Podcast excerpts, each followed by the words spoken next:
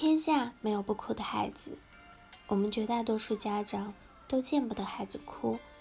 为了尽快制止孩子哭，要么用硬的方法呵斥、粗暴的打骂、威胁，要么采用软的方法安慰、哄劝、妥协，满足孩子的无理要求等等。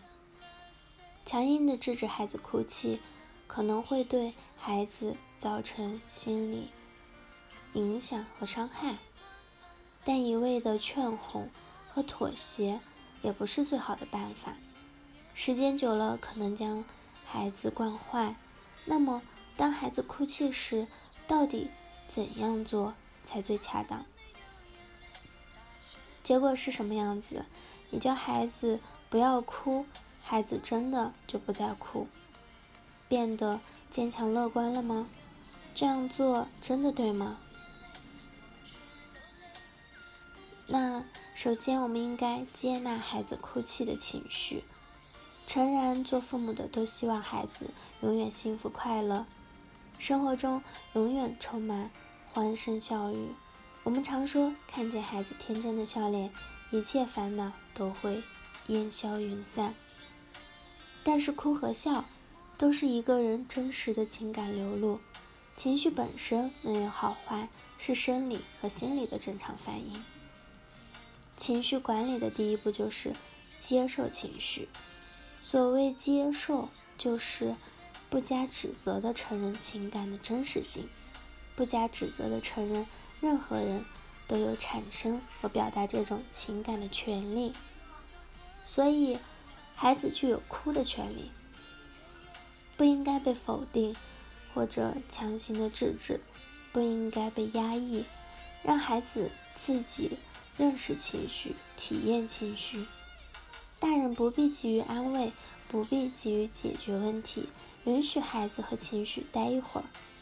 这个过程就是让孩子明白，其实是有生气、伤心、恐惧、嫉妒这些负面情绪。其本身也不是一件错事儿，而是一个人的真实情感，去接纳它，同时体验的意图在于要学会辨清自己的情绪。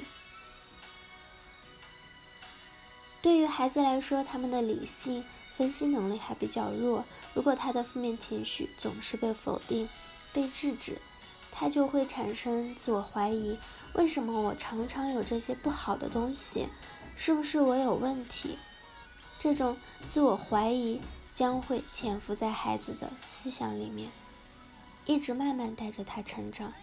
想一想，我们小时候，当我们的泪水在眼眶里打转，严厉的父母却横眉怒目的呵斥我们：“不准哭。”我们咬着牙把泪水吞进肚子里的感觉，多么的伤心无助。我们多么希望爸爸妈妈能够伸出宽大的肩膀，把我们紧紧抱在怀里，让我们尽情的痛哭一场。我们多么希望肆意流淌的泪水，换来的不是指责打骂，而是无限的温暖和无穷的力量。现在，我们还要用同样的方式对待我们自己的孩子吗？我们还要把这种不接纳的思想？继续传递给我们的孩子，并且一代一代的绵延不绝吗？那么就把哭的权利还给孩子吧。诚然，孩子的语言表达能力不够好，理性思维能力不够好，自我控制能力也不够好。但如果我们要求一个几岁的孩子在面对挫折、伤害、悲伤和压力，委屈、失望等等问题时，能够保持冷静和淡定，是不是也太不靠谱了？退一步说，我们自己能够做到冷静和淡定吗？孩子哭一定是有原因的，就像大人哭也是有原因的。哭是一个信号，有助于我们了解孩子的内心。很多家长一看到孩子哭就慌了，只会叫。孩子不要哭，但结果适得其反，孩子往往哭得越来越凶，家长则被闹腾得越来越烦，最后搞得两败俱伤。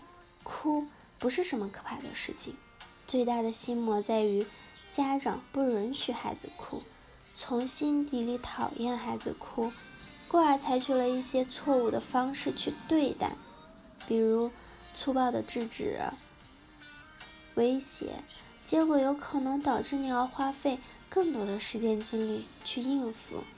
所以别着急，请先让孩子把不满的情绪通过泪水安全的释放出去，缓一缓。先处理情绪，再处理实际问题。所以，请把孩子哭的权利还给他们。